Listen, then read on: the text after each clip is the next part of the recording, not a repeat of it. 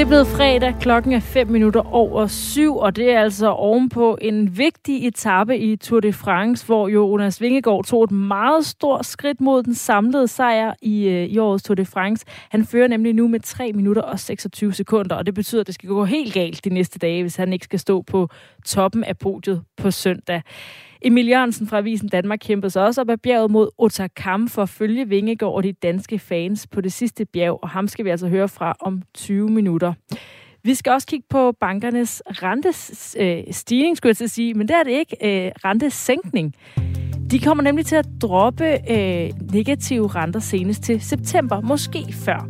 Det er nemlig øh, dårlig reklame, når en bank tjener penge på at have kundernes opsparing stående, samtidig med, at det bliver dyrere at låne penge til bil eller bolig. Vi analyserer eftervirkningerne af den nye øh, renteforhøjelse hos ECB, den europæiske centralbank, kom med i går. Og det gør vi sammen med Michael Mogensen fra MyBanker omkring kvart over syv. Først der skal vi dog øh, høre, hvordan Danmark kan bidrage med at træne ukrainske soldater. Klokken er 6 minutter over syv. Godmorgen. Ukrainske soldater skal nemlig uddannes i Danmark, så de kan kæmpe mod Rusland. Det siger forsvarsminister Morten Bødskov, der bakkes op af Folketingets næststørste parti, Venstre. Det er en vigtig opgave, at de bliver trænet godt og grundigt i også nye våbentyper. Og det er jo vel at mærke våbentyper, som de danske soldater er vant til til daglig. Øh, fordi de våbentyper, der nu øh, bliver doneret, det er NATO-relaterede våbentyper. Dem bruger Danmark, og dem skal Ukraine til at bruge i fremtiden. Og derfor har vores øh, soldater, vores militære ledelse masser af viden på, når det handler om konkrete træningsprojekter sagde forsvarsministeren til Ritzau i går. Og dermed ser Danmark ud til at få en ny rolle i forhold til krigen i Ukraine, hvor vi hidtil kun har støttet med våben. Anders Puk Nielsen, militæranalytiker ved Forsvarsakademiet. Godmorgen. Godmorgen. Hvad er det for et behov, vi skal løse for Ukraine ved at uddanne soldater for dem? Jamen, øh, Ukraine har et kæmpe træningsbehov, øh, så i øjeblikket der sidder man rundt omkring i rigtig mange vestlige lande og tænker, hvordan man kan hjælpe med det her. Altså, øh, indtil nu så har den vestlige hjælp i vid udstrækning handlet om at levere våben og materiel til Ukraine, men i stigende grad så, øh, så, så er det erkendelsen, at man er også nødt til at hjælpe Ukraine med den her øh, uddannelsesopgave. Så det er jo alt lige fra øh, her, som Morten Bødskov nævner, uddannelse på nogle af de våbensystemer, vi giver. Det giver god mening når man giver et våbensystem, at man så også giver uddannelse i at bruge det. Øh, men det er så også sådan noget helt almindelig øh, øh, grunduddannelse af, af nye soldater, øh, altså sådan en form for øh, værnepligtsuddannelse eller sådan noget, og, og, og så er det også nogle lederuddannelser. Øh, de fører, som ukrainerne har, der skal øh, der måske ikke har nogen militær baggrund, som skal ud og fungere som fører i, øh, i, i felten, at de får en, en sergeantuddannelse eller måske en officersuddannelse. Hvorfor kan vi lære dem noget, som øh, de ukrainske soldater ikke kan lære selv? Jamen det er simpelthen, fordi der er så mange. Altså den udvidelse af deres hær, som Ukraine er i gang med, er helt vild. Øh, de har en modsætning om at komme op på at have en million soldater, øh, og det er altså en, en forøgelse fra, fra et par hundredtusind, så det er mange, mange hundredtusind soldater, som ukrainerne nu står og skal have uddannet. De har rigtig mange unge mænd, som, som gerne vil bidrage ved fronten, og som har meldt sig frivilligt, men som simpelthen står på ventelister, fordi ukrainerne ikke selv kan løfte den her uddannelsesopgave hurtigt nok. Øh, så, så det er noget, man ser på rigtig mange steder, øh, og, øh, og jeg tror, at nu, nu kommer Danmark med den her udmelding, men andre lande er kommet tidligere. Jeg tror, der, der er flere, der vil komme efter, som også vil sige, at vi, har, vi mener, at vi kan byde ind med uddannelse på de her områder, sådan noget, simpelthen for at øh, prøve at hjælpe ukrainerne med det. Historien om det danske forsvar er jo øh, besparelser og et forsvar, der er skåret kraftigt ned. Hvorfor er der kapacitet til at uddanne ukrainske soldater? Øh, jamen, det er, jeg ved så heller ikke specifikt, hvor meget der er kapacitet til, og det er jo også det, hvor, hvor er Danmark kan bidrage til det. Øh, fordi, øh, som du siger rigtigt, så er, så er det danske forsvar ikke specielt stort i forhold til, hvad man har været tidligere. Og man kan sige, nu større man er, nu nemmere er det også at sådan optage ekstra kapacitet. Så derfor så kunne jeg godt forestille mig, at det var sådan noget som specifikke våbensystemer, for eksempel som forsvarsministeren nævner her, eller det kunne måske være noget med, med sergeantuddannelser, eller sådan noget, hvor at øh, hvor, hvor Danmark særligt kunne gå ind og, øh, og bidrage. Men altså, øh, det kan også godt være, at vi har mulighed og kapacitet til at, at, at lave grunduddannelse for øh, nogle ukrainske soldater, som kommer til, til Danmark og hvad skal sige, øh, i virkeligheden jo får en, en, en grunduddannelse på samme niveau, som, øh, som de danske værnepligtige måske får. Og, så det kan godt være, at vi skal til at se dem også på de danske kaserner. Danmarks fortsatte levering af våben og udstyr til Ukraine samt muligheden for at træne ukrainske soldater på dansk grund skader Danmark og Ruslands forhold yderligere. Det mener Ruslands ambassadør i Danmark, Vladimir Babin, der i går eftermiddags sendte et skriftligt svar til Ritzau, hvor han øh, skriver, Danmarks politik fører til yderligere ødelæggelse af forholdet mellem Rusland og Danmark.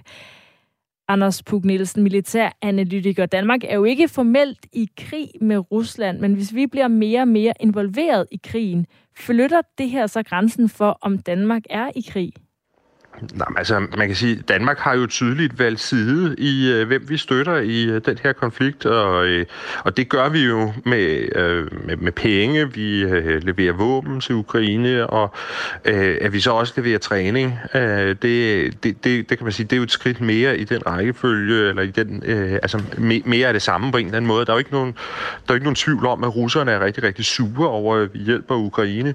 Øh, men altså, et eller andet sted, så, så, så vil jeg sige, øh, krisen mellem Danmark og Rusland, og i det hele taget mellem Vesten og Rusland, er så stor, så øh, jeg, jeg ser ikke rigtigt, at det her det flytter så meget på det. Øh, russerne er rigtig sure i forvejen, og det kommer de til at være mere af.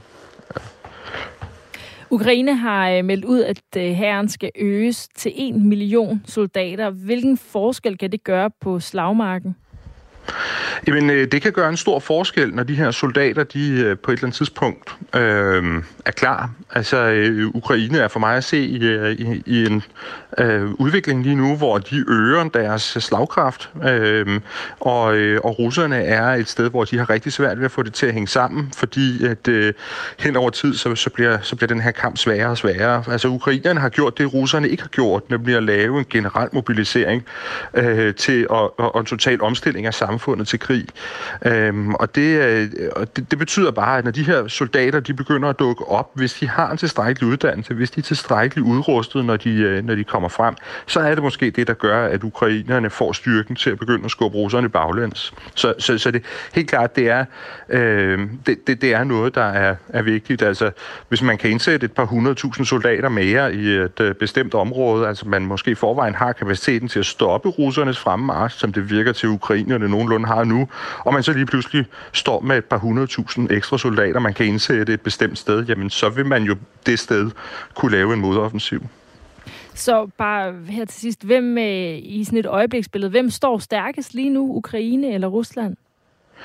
Jamen altså, jeg mener stadig, at, øh, at det, det, det ser ud til godt ud for ukrainerne på den længere bane. Altså lige i øjeblikket, der står det meget lige. Øh, fronterne er meget gået i stå, men for mig at se, så er udviklingstendenserne altså til Ukraines fordel, hvis det er sådan, at Vesten bliver ved med at støtte både med våben og også med træning. Tak til dig, Anders Pug Nielsen, militæranalytiker ved Forsvarsakademiet. Klokken er 14 minutter over syv. Du lytter til Radio 4 morgen. Til Radio 4's portrætprogrammer med på ferie. Det var noget værd rod jo. Altså, der var mange ting, der var noget værd rod i det hjem der.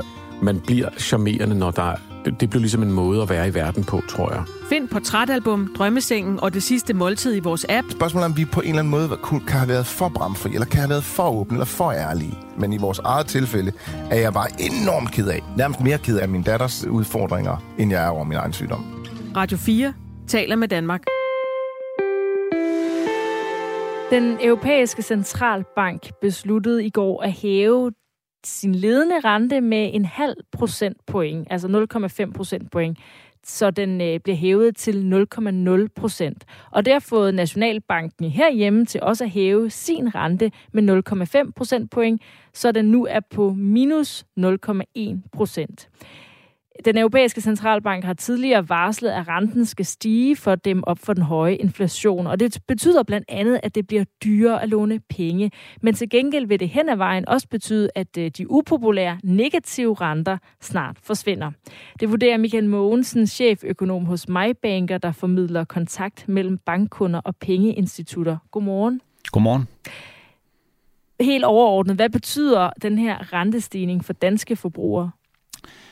Det betyder, at lån med variabel rente, det vil sige banklån, som øh, har en rente, der kan justeres efter markedsrenten, øh, og efter bankens rente kommer til at stige. Og det gør indlånsrenter også. Altså Danske Bank meldte allerede i går eftermiddag, at de hæver også deres negative indlånsrente fra minus 0,7 til minus 0,2. Altså med den samme halv procentpoint, som både ECB og den danske centralbank hævede deres rente med. Og det betyder, når det er minus, så betyder det, at man skal stadigvæk betale, hvis man har penge stående, hvis man har mere end 100.000 kroner stående i, øh, de, i de fleste banker, så skal man betale en rente for at have dem. Men den pris bliver altså billigere fremover. Men omvendt så bliver lånene så dyre. Kan du, altså, kan man kan man konkretisere det lidt i forhold til, sådan, hvor meget dyrere det, det kan blive for, for den enkelte forbruger, når, når renten ændrer sig på den her måde?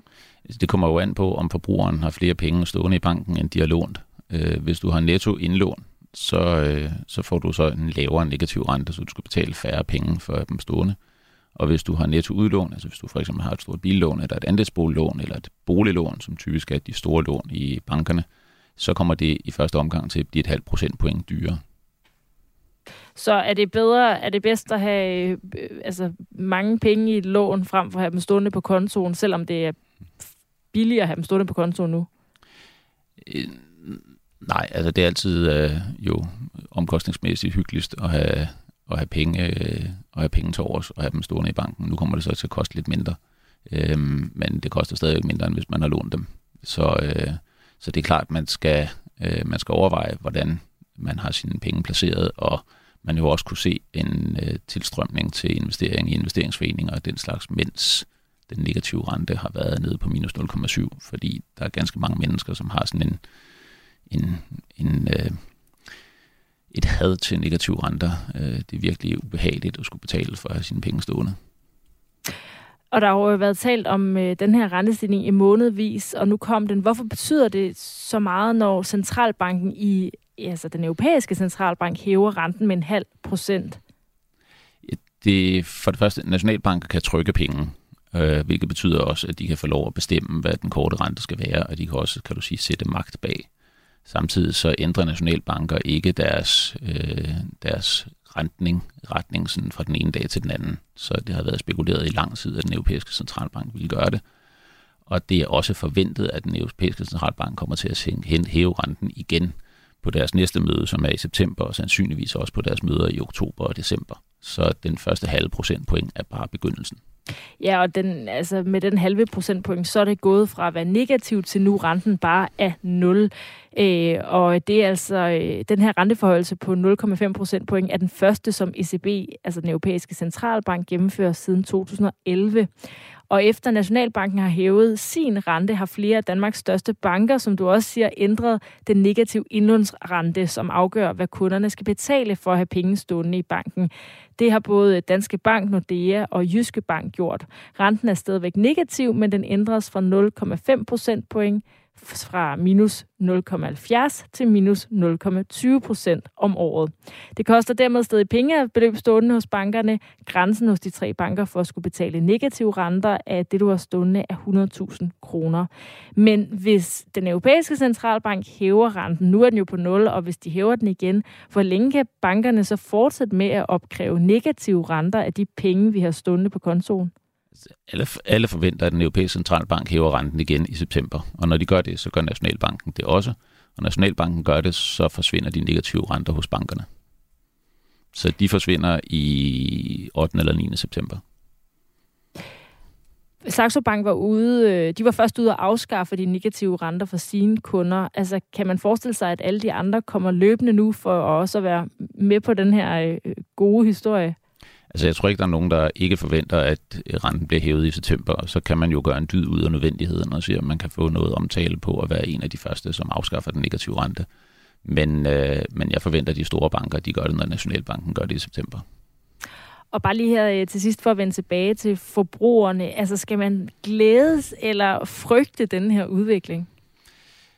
Ja, det kommer utrolig meget an på, hvem man er øh, og hvordan ens økonomiske situation ser ud. Altså hvis man har lånt penge, specielt hvis man har lånt penge i, øh, i banken til variabel rente, altså hvis du for eksempel har købt en andelsbolig, øh, som typisk øh, kræver relativt store banklån, så kommer din ydelse og din rentebetaling på dem til at stige. Og den kommer til at stige løbende, ikke kun nu, men også i løbet af efteråret og formodentlig også øh, på et tidspunkt til næste år. Og det betyder en højere ydelse, så du siger, at man skal frygte. Øh, ja, man skal i hvert fald være klar over, at øh, den relativt lave rente, som man har haft i lang tid, altså vi har kan stadigvæk se, at de renter, folk bliver tilbudt, ligger omkring 2,75 for at få et andelsboliglån. Den kommer til at stige øh, i hvert fald en procentpoint i løbet af ikke så lang tid. Lød altså fra Michael Mogensen, cheføkonom hos MyBanker, der formidler kontakt mellem bankkunder og pengeinstitutter. Tak fordi du var med. Velbekomme. Klokken er 20 minutter over syv. Du lytter til Radio 4 morgen. Efter en dag, hvor Jonas Vingegaard jo tog et meget stort skridt mod den samlede sejr i årets Tour de France, da han kom først over stregen på 18. etappes sidste stigning, Otakam, i går. Og det gjorde han jo øh, med lidt afstand til sin nærmeste forfølger, og det betyder, at han lige nu fører turen med 3 minutter og 26 sekunder. Det forspring til resten af feltet er så stort, at der skal noget helt ekstraordinært uheldigt til at forhindre ham i at stå øverst på podiet ved turens afslutning søndag aften. Sejren i går gav også danskere nok point til at overtage føring i bjergkonkurrencen og til med sikre ham den prikkede bjergtrøje, hvis han når hele vejen over målstregen i Paris på søndag. Reporter Emil Jørgensen fra Avisen Danmark var på plads ved mål på Otakam i går. Ja, det var fantastisk. Jeg, jeg kan starte med at tale for, for egne vegne helt personligt. På jagt efter danskere på det her bjerg, der løb jeg samlet 14 km ned og op. Jeg tror, jeg glemte at spise i et halvt døgn, og jeg er blevet fuldstændig brændt i krabsefarver af den bane sol, og jeg havde en forrygende dag. Fordi da Tarzan fra Thy, han endelig kommer klatrende, som man også kan høre her i lydklippet, der står jeg to kilometer fra målstregen i sådan et brølende inferno. Altså Spider-Man, tæsk stive franskmænd i underbukser, en, en kvapset herre klædt ud som stripper, og hundredvis af andre har dannet sådan en smal tunnel af nærmest aggressiv jubel. Jeg tror, at de fleste af jeres lyttere måske har set de der billeder der, hvor folk de kommer allertættest på, på rytterne. Og folk aner ikke, hvem de jubler for, fordi signal har man ikke særlig meget af der på toppen af bjerget. Og ud af menneskemødet kommer selvfølgelig manden i gult, Jonas Vingegaard. Og jeg får selv den fantomidé, at jeg vil hente ham i en spurt tværs op ad bjergskrantens grønne side, altså der, hvor der er græs og buskæs. Og det lykkes selvfølgelig ikke. Altså, jeg kollapser nærmest halvvejs.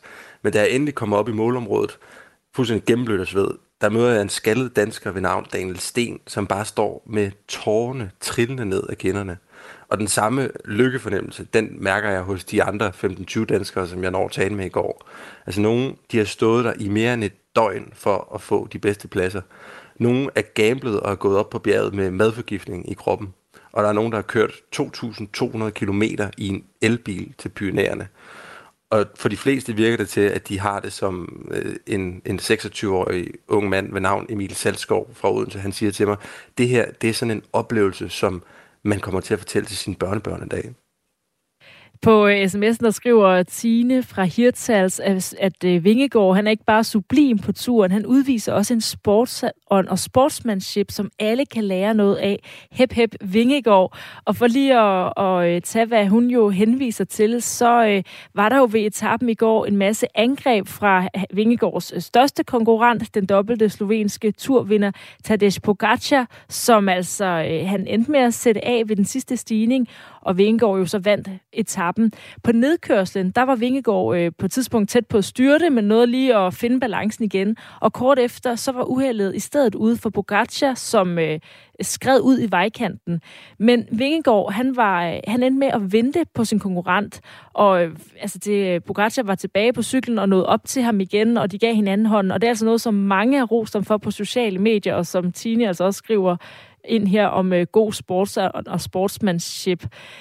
Og jeg taler altså med Emil Jørgensen, som var øjenvidne på opkørslen til øh, Otakam. Blev det her øh, også bemærket på... Øh, fordi nu siger du, der ikke var så godt signal. Var det, blev det overhovedet bemærket, det her med, at han ventede på Pogacar blandt øh, dem, der var mødt frem? Ja, det gjorde det faktisk, fordi der var ikke så godt signal, men længere nede på bjerget var der nogen, der havde sådan nogle gamle transistorradioer, og nogen, der godt kunne få signal, og danskerne hørte det, og man må bare sige, det passer jo perfekt ind i fortællingen om den her meget ydmyge, stille typo, der har taget danskerne med storm. Altså øh, Jonas Vingegaard, der aldrig kunne finde på at bruge store armbevægelser selv, medmindre at han lå ude i vandet og var i gang med crawl. Altså, jeg stod med, med to unge kvinder fra København, som øh, var taget turen til Frankrig alene.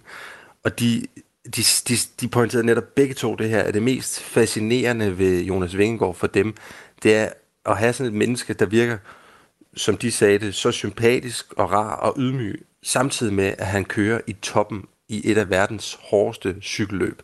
Altså netop Jonas Vingegaards person er også en stor del af forklaringen på den bølge af eufori, der har skyllet en del danskere til, til det sydligste Frankrig.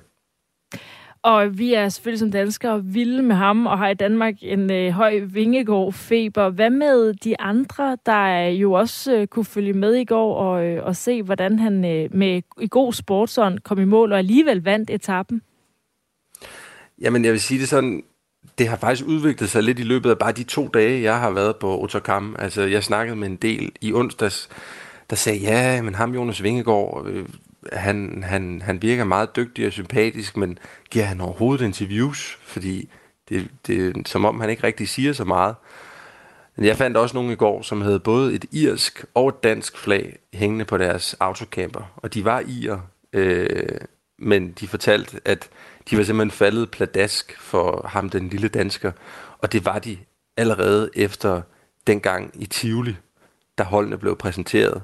Og Jonas Vingegaard, stjernecykelrytteren, han stod og græd, fordi han var så rørt over, at folk de jublede på ham. Så jeg tror bestemt, at øh, Jonas Vingegaard, han har, han har vundet hjerter, både, øh, både i Danmark selvfølgelig, men også uden for landets grænser. Da han blev spurgt øh, efter løbet af de franske journalister, om, øh, om det her ikke var øh, altså, nærmest var en sejr, så var han også noget forbeholdende, Jonas Vingegaard, og de spurgte, er det ikke, er det ikke et vigtigt skridt? Må jeg ikke spørge, om det er et vigtigt skridt? Han sagde, nej, det kan du ikke spørge om. Hvor tror du, altså nu gidsner vi bare, men øh, kan det være, at man, man sådan, i sportsånden, altså man skal jo ligesom holde koncentration, der er jo tre dage mere, ikke? eller sådan to reelle etapper mere, øh, at, at det er også i sådan et sportsmanship, at han også er lidt ydmyg, fordi han har jo ikke vundet Tour de France endnu. Ja, det tror jeg, der er et element af. Altså, han er jo en top professionel atlet, det skal man ikke tage fejl af. Men jeg tror simpelthen også, det ligger så fjernt fra Jonas Vingegaards øh, mentalitet, at han skulle tage noget for givet, eller begynde at, at rave til sig noget, han ikke har endnu. Men jeg synes næsten, det mest i øjenfaldende er også Tadej Pogacars reaktion i går, altså hans slovenske rival, fordi han var ude og sige, at den bedste rytter vandt i går på Otakam, og den bedste rytter har formentlig også vundet Tour de France. Og når hans største rival på den måde nærmest fortæller, at Jonas Vingegaard har vundet nu, så tror jeg ikke kun, det er spil for galleriet, så tror jeg simpelthen også, det er ud fra øh, sportslig respekt og realitetssans lød det fra Emil Jørgensen fra Avisen Danmark, som øh, kaldte Jonas Vingegaard Tarzan fra Thy. Til det skriver Karsten på 1424. Tarzan fra Thy udviser en imponerende kampvilje, der overhovedet ikke på nogen måde kan overgås. Så øh, han tror altså på øh, Jonas Vingegaard. Tak for sms'en, Karsten. Nummeret er 1424, hvis du har øh, input til øh, det, vi taler om i Radio 4 morgen i dag. Og så er der jo altså et øh, par etapper tilbage igen. I dag der bliver det dog lidt mere rolig etape, et mere fredeligt terræn i forhold til de sidste bjerg, de kørte på i går. De skal køre ved den sydfranske by Cahors, og i morgen skal rytterne ud på en 40 km enkeltstart, der kommer til at afgøre den endelige stilling inden søndagens paradekørsel til Paris ja, på søndag. På den anden side af nyhederne, der skal vi øh, se på en øh, tendens på øh, de sociale medier, på TikTok, som ikke handler om dans eller musik, men derimod om bøger, der har fået et sit helt eget liv på, på TikTok. Netflix og TikTok inspirerer nemlig danske unge til at gå mere i fysiske boghandler, og de efterspørger bøger på engelsk. Vi skal til den lille jyske by Nibe og snakke med byens boghandler og høre, hvorfor de unge foretrækker bøger på engelsk. Senere skal jeg også tale med en bogblogger, som øh, altså en af dem, der er med til at an- lave de her anbefalinger af bøger på de sociale medier. Der deler hun tips og gode læseoplevelser, og Twenten får altså flere unge til at efterspørge bøger på engelsk. Og vi skal høre den her bogblogger, hvorfor det er, at originalsproget er så fedt. Nu skal vi have nyheder klokken halv otte.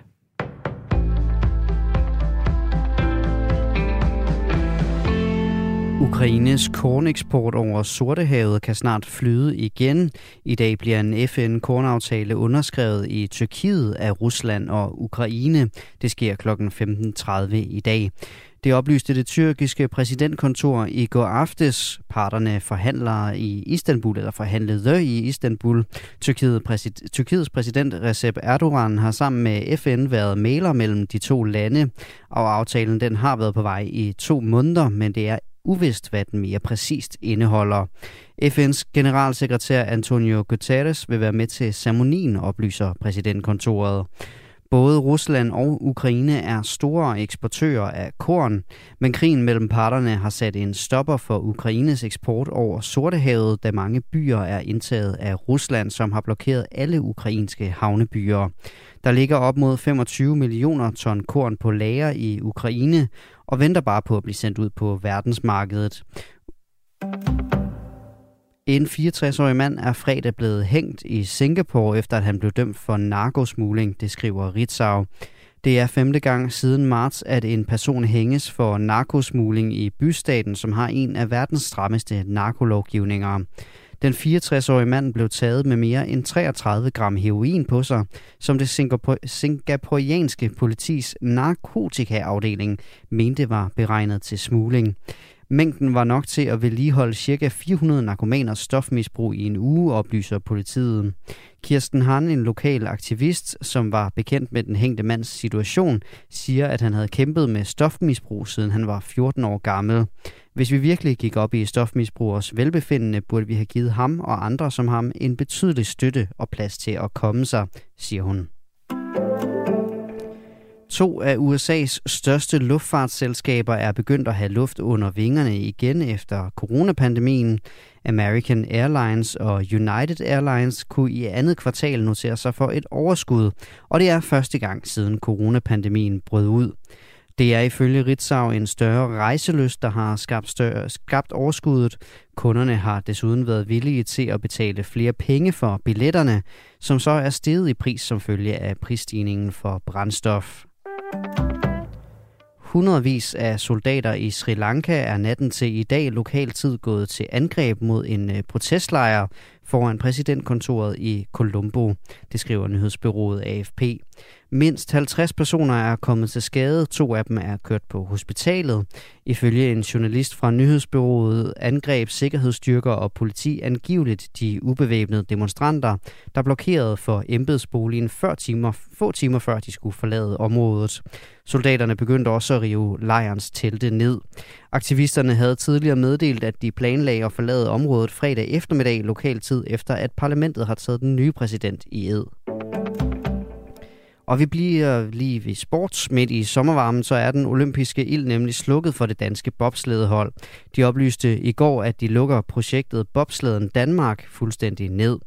Projektets mål var at komme til vinter-OL i Beijing i starten af i år. Det bragte blandt andet den danske trio til kvalifikationsturneringer i USA og Kanada, men det blev ikke til en OL-billet. Det var tidligere meldt ud, at planen var at satse på et firmandshold frem mod vinter-OL i 2026, men nu er de planer skrottet. Mest skydevær med byer, der først på dagen kan være kraftige og med torden og temperaturer op mellem 15 og 21 grader. Svag til frisk vind mellem sydvest og nord. Nyhederne her på Radio 4 var med Asbjørn Møller.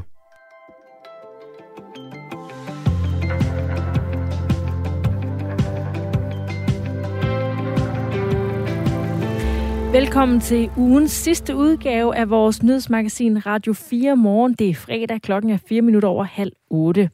Og der er akut mangel på revisorer, og alt tyder på, at det problem bliver forværret de kommende år. Derfor vil brancheorganisationen Danske Revisorer nu undersøge, hvordan man gør flere kvinder interesseret i en karriere som revisor. Klokken kvart i otte spørger jeg dem, hvorfor kvinderne i dag fravælger jobbet. Der skal være byfest hele weekenden i Jonas Vingegaards barndomsby Hillerslev i Thy. Forud for de sidste etapper fører han Tour de France dominerende med 3 minutter og 26 sekunder. Og både den øh, 20. Og 21. etape bliver vist på storskærm i byen lørdag og søndag. Vi har talt med Mikkel Kappel Akkerholm, der er ansvarlig for storskærmsarrangementet i Hillerslev, og du kan høre fra ham klokken 10 minutter i 8. Først til en øh, ny trend på de sociale medier. Og mere øh, konkret på øh, TikTok, og det skal altså ikke handle om dans eller musik, men om bøger, for de har fået deres øh, helt eget liv på TikTok. Jeg har lige fået en pakke ind der. Jeg tror, jeg ved, hvad det er for en, og det er øh, en bog, jeg har mig meget til. Så jeg vil vise jer. Oh my god. Det her er et øh, lydklip fra en dansk bogblogger, der åbner en pakke med en bog, og derefter så fortæller hun om den. Og det er videoer som den og øh, udenlandske bøger, der er filmatiseret til streamingtjenester, der har fået danske unge til at efterspørge bøger hos danske boghandlere. Og det særlige er, at bøgerne ikke behøver at være på dansk. Det forklarer Karen Fjordside på en Topidan, der er presse- og kommunikationsansvarlig for Saxo. Hos Saxo kan vi sagtens se, at øh, der er en stigende interesse for øh, bøger på originalsprog, og særligt de her engelske titler, øh, som vi også ser figurere på øh, TikTok under hashtagget BookTok. Og det øh, er jo her, mange unge finder et læsefællesskab, også for inspiration til, hvad de skal læse. Og det er meget det, vi kan se, at det er specifikke titler, der går igen på vores bestsellerlister uge efter uge. Øh, det er titler som de her Heartstopper-bøger, og det er titler som øh, Jenny Harns bøger, som og det er begge to titler, der også er blevet øh, filmatiseret for nylig. Og det har helt sikkert også en effekt. Øh, men for eksempel så, så øh, har sådan en, en som øh, Heartstopper på TikTok øh, 6,7 milliarder views lige nu.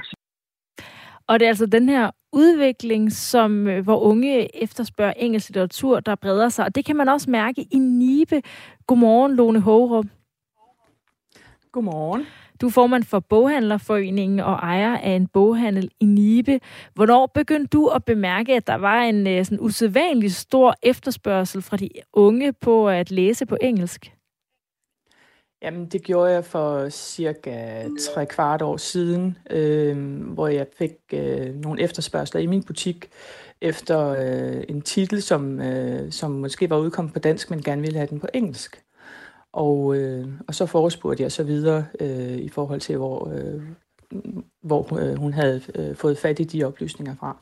Og det handlede jo rigtig meget om, øh, om TikTok og om øh, BookTok, og så selvfølgelig om alle de her serier, som streames på, på, øh, på Netflix og, øh, og andre øh, platforme.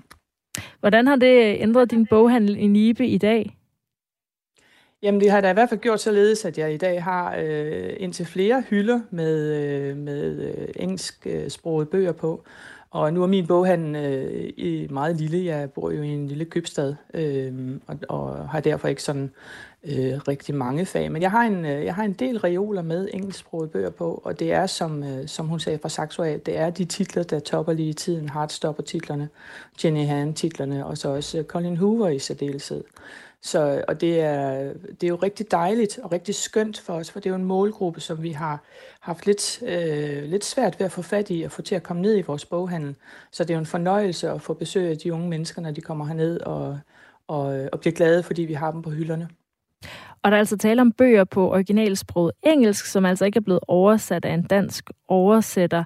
Hvordan ved du, at den her inspiration til de engelske bøger, som de unge kommer og køber, kommer fra TikTok? Jamen, nu er jeg jo en ældre dame, så jeg er jo ikke selv på TikTok, øh, men jeg er heldigvis øh, i god kontakt med de unge mennesker. Jeg har også øh, unge arbejdere i min butik, og dem øh, taler jeg jo med, øh, plus jeg selvfølgelig også taler med mine kunder øh, om de øh, øh, forskellige ønsker og behov, de har. Øh, så det er, det er den vej rundt, jeg får det, øh, og får det at vide. Og nu er, så er jeg så også medlem af en, øh, en del af en kæde, som, hvor vi jo selvfølgelig også er meget øh, øh, fokuseret på øh, at møde kunderne der, hvor de er. Hvorfor? Og så skal det lige siges, for en, for en, det skal lige siges at, den, at tit, en del af titlerne er jo oversat til dansk også. Så der er også, og det er jo også det glædelige ved det, at der er jo også nogen, der kommer ned og har set Heartstopper på, på Netflix, og så gerne kunne tænke sig at læse den, men måske ikke er helt så stærk i det engelske sprog, men så vælger den danske, og det er jo også en god ting. Hvorfor er det, at øh, det er relevant at have engelsksprogede bøger i en mindre butik som den, øh, du har i Nibe? Altså, kunne man ikke forestille sig, at de unge købte bøgerne på nettet? Jo, det har du fuldstændig ret i, men øh, det handler om at øh, møde kunderne der, hvor de er, Og øh, selvfølgelig skal jeg som en øh, butik i Nibe jo også have øh, et udvalg af de her engelsksprogede bøger, når der er en efterspørgsel på det.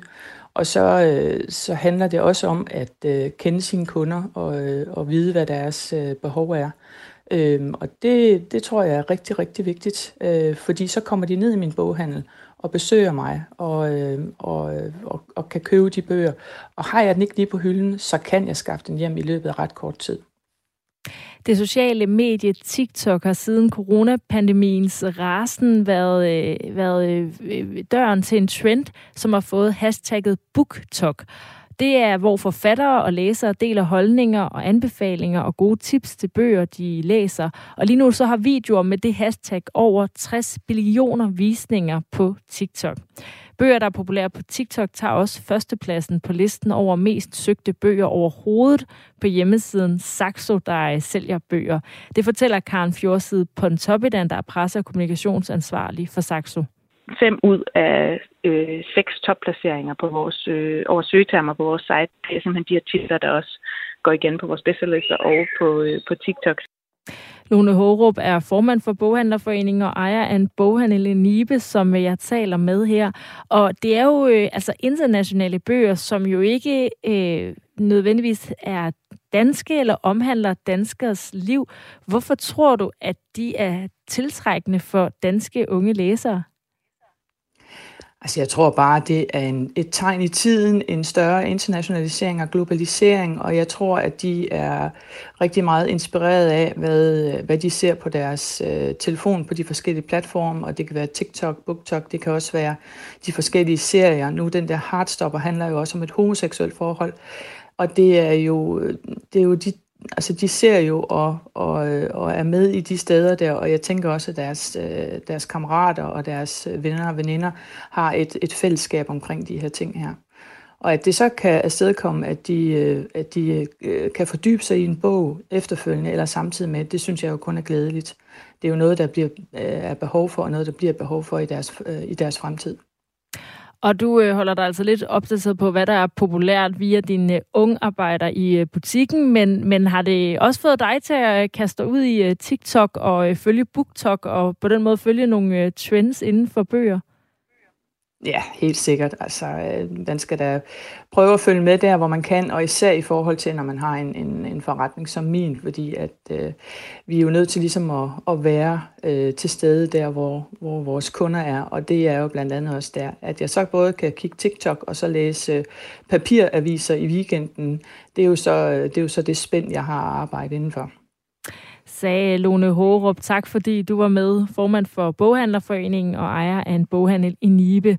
Lige nu er det bogen, der hedder It Ends With Us af den amerikanske forfatter Colleen Hoover, som er mest populær i Nibe hos de unge.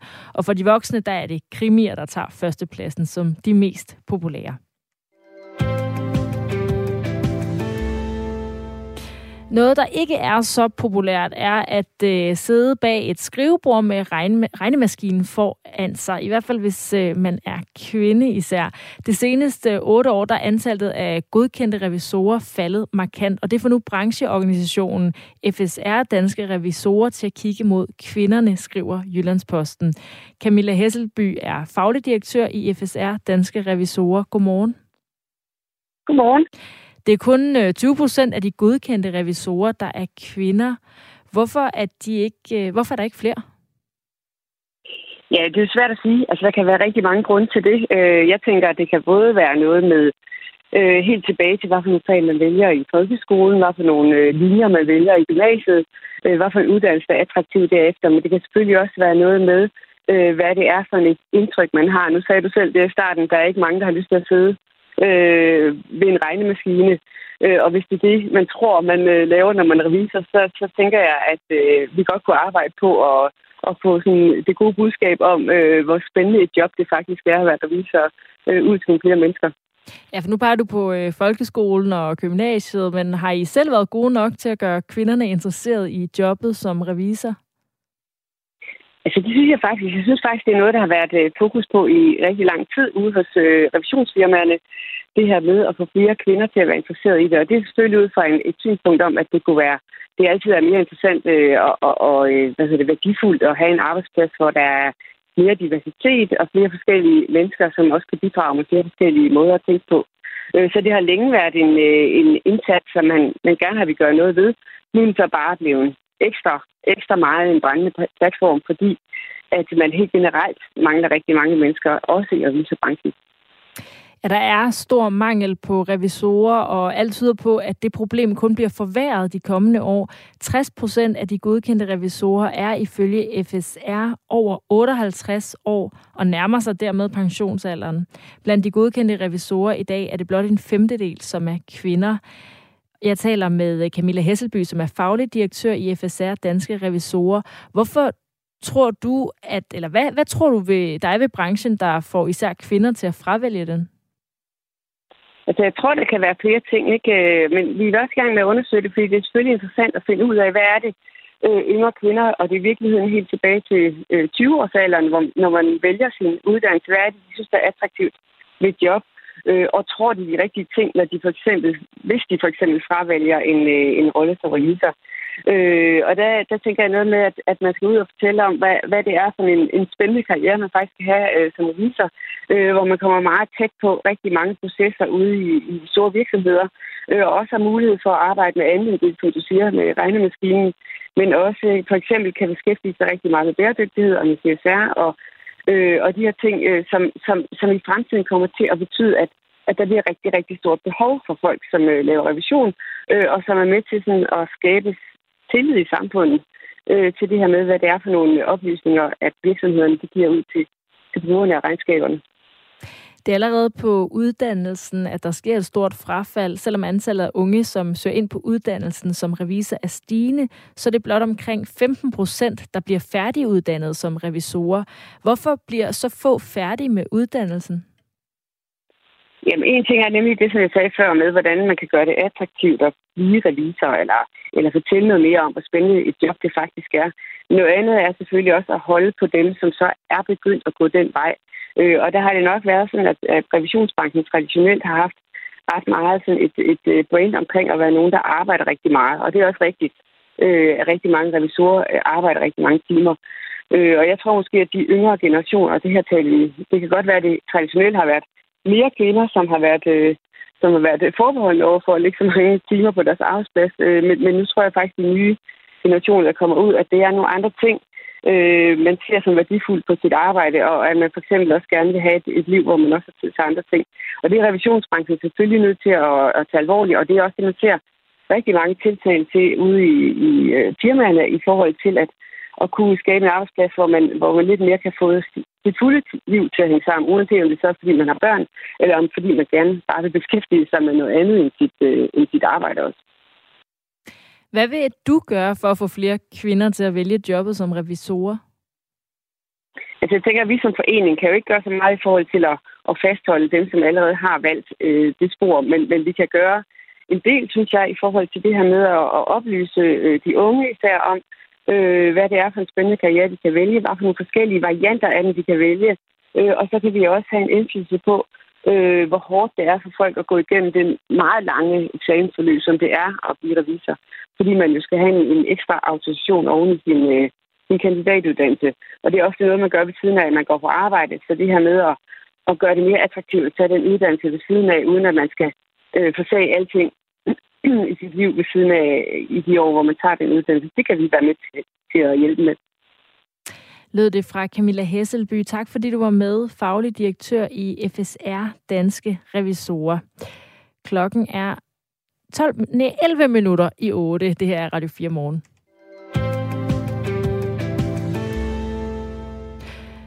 Og en af de helt store historier i dag er selvfølgelig Jonas Vingegaards præstation i Tour de France. Forud for weekendens sidste etapper, så fører han meget dominerende hele turen med 3 minutter og 26 sekunder. Og i Vingegaards barndomsby Hillerslev i Thy har de planer om at fejre ham, øh, fejre ham med en byfest hele weekenden. Den øh, 20. Og 21. etape bliver blandt andet vist på storskærm lørdag og søndag. Det fortæller Mikkel Kappel Akkerholm, som er ansvarlig for storskærmsarrangementet i Hillerslev, til vores reporter Amanda Holmen. Hvor at øh, en masse lokale hvad kan man sige, sponsorer har bakket op om det, og, og en masse lokale frivillige øh, forskellige udvalg øh, og så videre har, har hjulpet med at blive en del af den her øh, storskærmsarrangement, hvor det bliver med stor telt, bliver med madvogne, bliver med hoppepuder og bliver med, ja, vigtigst alt den her storskærm, der er hele centrum for, for det hele, og så videre. Hvorfor er det, I gør så meget ud af det? Jamen det er fordi, at øh, Jonas Vingegaard jo oprindeligt øh, er her for Hillerslev af. Det er hans forældre bor, og, øh, og det har måske givet os lidt større, øh, skal vi kalde kærlighedsforhold til, øh, til ham og til hele Tour de France øh, i år og sidste år.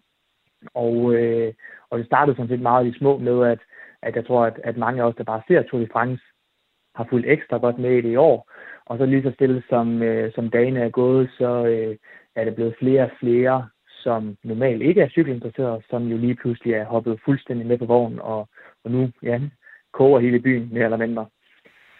Ja, hvordan har du det, når du øh, følger med øh, i øh, Jonas Vingegaards præstationer i øjeblikket?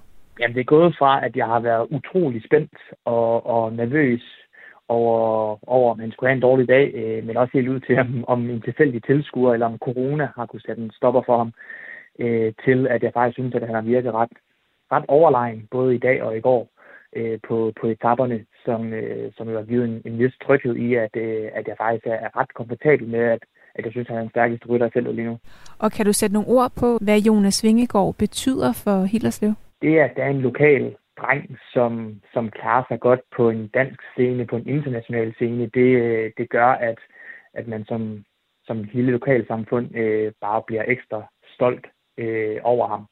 Øh, og det giver jo en, altså en, ja, for det første en national følelse omkring øh, og Tour de France, øh, men dernæst også bare en, en følelse omkring, at, at det, som, som han har gået og lavet, er, er lidt ekstra specielt, og vi føler måske, at det er lidt ekstra tæt på, øh, på os, fordi vi netop er, er, er en del af hans hjemstavn. Øh, så det, det gør noget, gør noget lidt ekstra specielt for os, ja. Og hvad håber du så, at der kommer til at ske i weekenden? Jamen det, det bedste, der kunne ske, det er, at, øh, at han selvfølgelig øh, nupper enkeltstarten og kommer sikkert i mål i, i Paris. Øh, vigtigst af alt, det, det er, at han ikke mister en gule trøje, bare kommer sikkert i mål. Så, øh, så er jeg sikker på, at der kommer en, en stor folkefest i, i Hillerslev, og, og at det her storskærmsarrangement, det, det tiltrækker både øh, lokale, men det kunne også være lidt sjovt, hvis der kom nogen fra de omkringliggende byer og synes, at det kunne meget spændende at kigge til og se, hvad det er for noget, vi er gang i her. Hvor mange regner du med, der vil komme? For at være helt ærligt, så har vi ingen idé. Øh, vi kan godt fornemme lidt, at øh, medier, både tv og radio og, og aviser, synes, det er meget spændende at være en del af. Så det gør også, at de selv har sat forhåbningerne lidt højere op. Øh, og fordi at vi faktisk lige pludselig kan fornemme, at der, der både kommer øh, folk cyklerne hertil og kører de biler til for at se, hvad det er for noget, vi er gang i. Så, øh, så vi, vi tænker, at det kan være alt imellem øh, 100 mennesker, der står her, til at det kan være øh, 1000 samlet set over sådan en weekend her. Altså, for at være helt ærlig, jeg har ingen idé. Jeg er en lille landsby med, med måske 400 indbyggere til, til dagligt, så, øh, så, så det kan blive både en fugl og en fisk, kan man sige. Hvordan vil du have det, hvis øh, Jonas Vingegaard han vinder Tour de France officielt i weekenden? Jamen, jeg tror, øh, jeg tror bare, det vil være en, være en lykkeros. Øh, en kæmpe glæde øh, over det, man har, har set så længe øh, i Tour de France, og, og den forhåbning, man har gået med siden sidste års flotte resultat fra, fra hans side af, øh, at det bare er kulminationen på det, og så selvfølgelig, at, at, at nu når jeg været så stor en del af det her arrangement her, det ved at på, på benene, og så bare se, at, at det arrangement og de folk, der kommer til det, at de forhåbentlig også bare bliver, bliver ekstra glade, og, og det hele går op i en høj enhed. Se, fra den side af, det, det håber jeg bliver lidt en, en, en del af det også. Så, øh, så det vil jo bare være en kæmpe lykkeros det hele lød det altså fra Mikkel Kappel Akkerholm, der er ansvarlig for weekendens storskærmsarrangementer i Jonas Vingegaards hjemby Hillerslev i Thy. Et eventuelt overskud fra arrangementet kommer til at gå til Hillerslev Sport. Etappen i dag er øh, en øh, lidt mere rolig en af slagsen i forhold til øh, bjergetappen i går. De skal køre i den, ved den sydfranske by Carore, og så er det i morgen, at rytterne skal ud på den 40 km enkeltstart og de her enkeltstarter, det er jo, hvor at rytterne bliver sendt afsted en af gangen, og det er sådan lidt øh, deres Formel 1, at der handler det bare om øh, fart og præcision, og det kommer altså til at afgøre den endelige stilling inden søndagens paradekørsel til Paris. Det er altså første gang, at jeg øh, selv sådan følger lidt med, eller følger, følger med i, øh, i Tour de France. Måske sådan skubbet i gang af, at det jo faktisk var i Danmark, at det, det begyndte. Vi taler jo meget om, hvor meget at det betyder sådan internationalt. Kommer det til at tiltrække turister og international opmærksomhed, at vi altså havde de første tre etapper af Tour de France i Danmark. Men øh, min egen oplevelse, det er altså, at det har betydet rigtig meget indad til, fordi det har jo lige pludselig skabt en interesse for at følge med selv, og øh, det er altså første gang, jeg har fulgt sådan de, den sidste del af etappen hver dag i, øh, i det her års Tour de France. Og jeg synes altså godt, at jeg kunne mærke, øh, mærke de store følelser i går til nærmest min, øh, min egen overraskelse der er jo det her med, at det var i 1996, der sidste gang var en rytter, der vandt, en dansk rytter, der vandt Tour de France. Det var Bjarne Ries, og det her meget ikoniske klip, hvor han kysser to fingre og hæver det i vejret. Og det gjorde han på Otakam, altså det bjerg i går, hvor han ligesom sikrede sig sin Tour de France sejr. Og det er jo lidt det samme, vi har set med Jonas Vingegaard igen i går, at han er altså på det samme bjerg, øh, nu, altså for første gang siden 96, sikrer sig en dansk Tour de France-sejr. Og 1996 var så samtidig også det år, Jonas Vingegaard blev født. Altså, så der er ikke et øje tørt i, i den her historie, og til min egen overraskelse, så trillede der altså også en uh, tårer ned ad kinden i går, da han kom i mål efter uh, den her uh, bjergsejr. Klokken 5 minutter over halv ni, der skal jeg tale med Michael Rasmussen, som er dobbeltvinder af turens bjergtrøje, fordi en ting er, hvordan jeg som uh, total noob i Tour de France øh, føler og oplever, at øh, vi altså har en dansk Tour de France-vinder for første gang siden Bjørn Ries. Det er interessant at høre også, hvad en, der rent faktisk øh, følger og øh, har levet for det her, siger til den her historiske begivenhed. Og det er altså øh, fem minutter over halv ni. Jeg taler med Michael Rasmussen, også kendt som Kyllingen.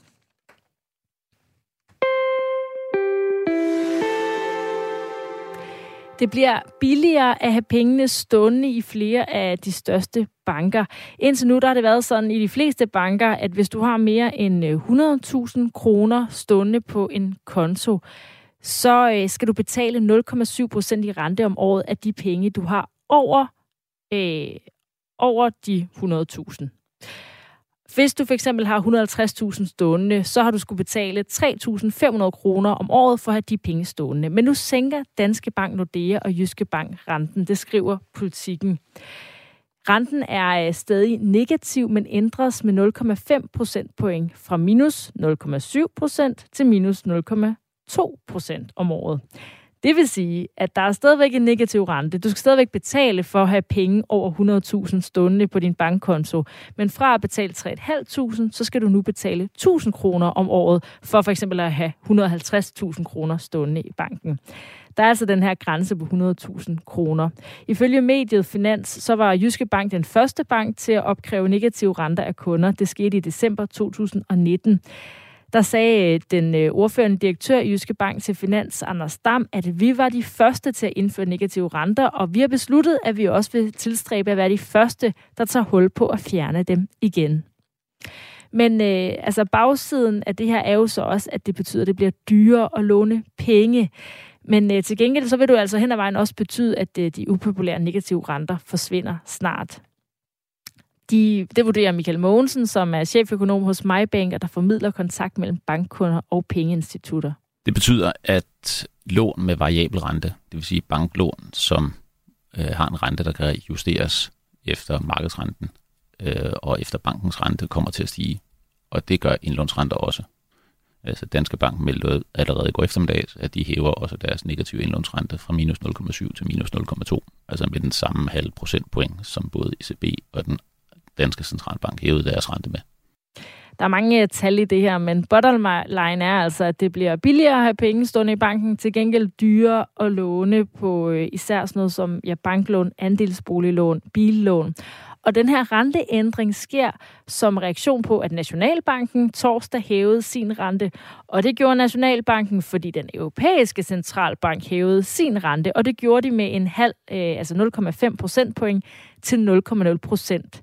Herefter så fulgte Nationalbanken trop og hævede sin rente med 0,5 procent point. Den var før på minus 0,6, og nu er den så minus 0,1 procent. Den øh, europæiske centralbank har hævet sin rente med henvisning til, at prisstigningerne, også kaldet inflation i eurolandene, har været langt over de 2 procent, som øh, er ECB's målsætning. Og vi har fastkurspolitik, så vi skal følge efter, og det er altså for at dæmpe den her inflation i økonomien. Nu er Asbjørn Møller klar med et nyhedsoverblik til dig. Klokken er 8.